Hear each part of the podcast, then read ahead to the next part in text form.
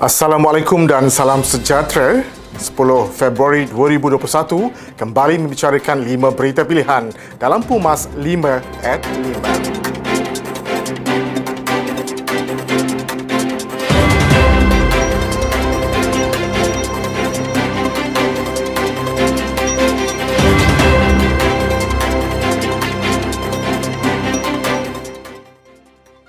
Dua alternatif perlu dilaksanakan dalam usaha mengekang pandemik COVID sembilan belas yang tinggi, iaitu secara full P K P melalui penguatkuasaan Perintah Kawalan Pergerakan secara penuh dan half P K P yang melibatkan penguatkuasaan Perintah Kawalan Pergerakan sebahagian. Presiden UMNO Datuk Seri Doktor Ahmad Zahid Hamidi berkata, pelaksanaan full P K P ialah kerajaan dan bank memberi bantuan kewangan kepada rakyat serta meminta rakyat kekal tenang di rumah untuk tempoh masa tertentu. Jelas Ahmad Zahid, jika full P K P dilaksanakan, kes harian jangkitan COVID sembilan belas dijangka dapat dikurangkan segera serta darurat dapat ditamatkan dan sektor ekonomi dibuka dengan standard operasi S O P yang lebih ketat. Katanya lagi, manakala half P K P, kerajaan dan bank kurang memberi bantuan kewangan, namun rakyat diberi kelonggaran untuk bekerja dan menyara hidup walaupun ancaman wabak COVID sembilan belas masih tinggi. Menurut Ahmad Zahid, terpulang kepada kerajaan membuat pilihan kerana apa jua pelaksanaan dilakukan ianya akan memberi kesan jangka pendek atau jangka panjang kepada kerajaan dan rakyat. Kerajaan dan pihak berkuasa tidak harus melakukan double standard terhadap rakyat Malaysia yang pulang dari luar negara berhubung standard operasi S O P pengawalan COVID sembilan belas. Ketua Penerangan UMNO Syarif Hamdan berkata, S O P baru yang diumumkan untuk anggota Kabinet yang kembali daripada tugas rasmi di luar negara telah menimbulkan perasaan tidak puas hati dalam kalangan rakyat di negara ini. Tegas Syaril, bukan menidakkan kepentingan hubungan diplomasi dengan negara luar, tetapi keperluan untuk keluar negara yang dipertikaikan kerana banyak kaedah boleh dilaksanakan melalui kemajuan teknologi dunia tanpa sempadan. Jika resiko penurunan berbendung kerana travel bubble, sekalipun pengecualian itu dilihat tidak adil kerana rakyat biasa tidak diberi kemudahan sebegitu. Menurutnya, kerajaan daripada awal menekankan pentingnya usaha bersama mengatasi cabaran COVID sembilan belas dan pemimpin kerajaan sewajarnya meletakkan diri melalui peraturan sama ada dengan rakyat yang bersusah dan berkorban jauh lebih besar.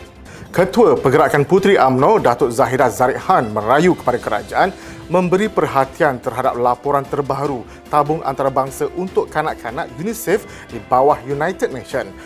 Jelasnya, UNICEF melaporkan bahawa kemiskinan dan pengangguran telah meningkat dua kali ganda di Malaysia sejak September dua ribu dua puluh dengan enam puluh tiga peratus keluarga tidak lagi mampu untuk memenuhi keperluan harian disebabkan kurangnya peluang pekerjaan dan ketiadaan simpanan mencukupi. Katanya, UNICEF melaporkan kadar kemurungan, kesihatan mental dan emosi bertambah terutama di kalangan isu rumah yang diketuai oleh wanita. Menurutnya, menteri dan pihak terbabit perlu memberi perhatian segera pada apa yang dilaporkan dan lakukan sesuatu yang dapat memberi sinar baru kepada rakyat. UMNO sudah memutuskan untuk kembali dan menguatkuaskan Barisan Nasional, maka adalah tidak sihat untuk mengkritik parti secara terbuka kerana akan melemahkan semangat setiakawan dan secara sistematik mengelirukan parti. Naib Presiden UMNO Datuk Seri Muhammad Kain Norden berkata, kekuatan politik orang Melayu turut diusahakan bersama-sama PAS dalam muafakat nasional dan segala kerjasama membentuk kerajaan hanya akan dipertimbangkan setelah pilihan raya dibuat bersandarkan mandat dan pilihan rakyat. Katanya, ini keputusan parti dan keputusan bersama.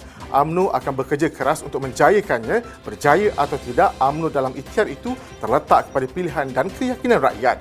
Menurutnya, parti ini lebih besar daripada perjuangan dan kepercayaan seseorang individu kerana UMNO adalah milik rakyat dan biarlah rakyat yang menentukan masa depannya.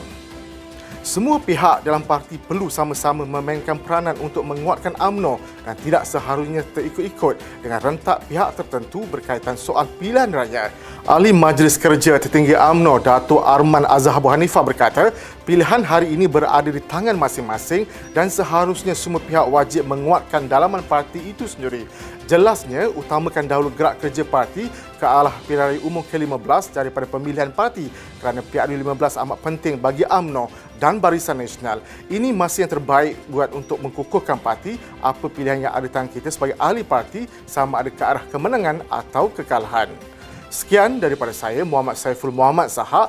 Jangan lupa temu janji kita Isnin hingga Jumaat jam lima petang, lima berita pilihan hanya di lima at lima. Assalamualaikum dan salam muafakat nasional.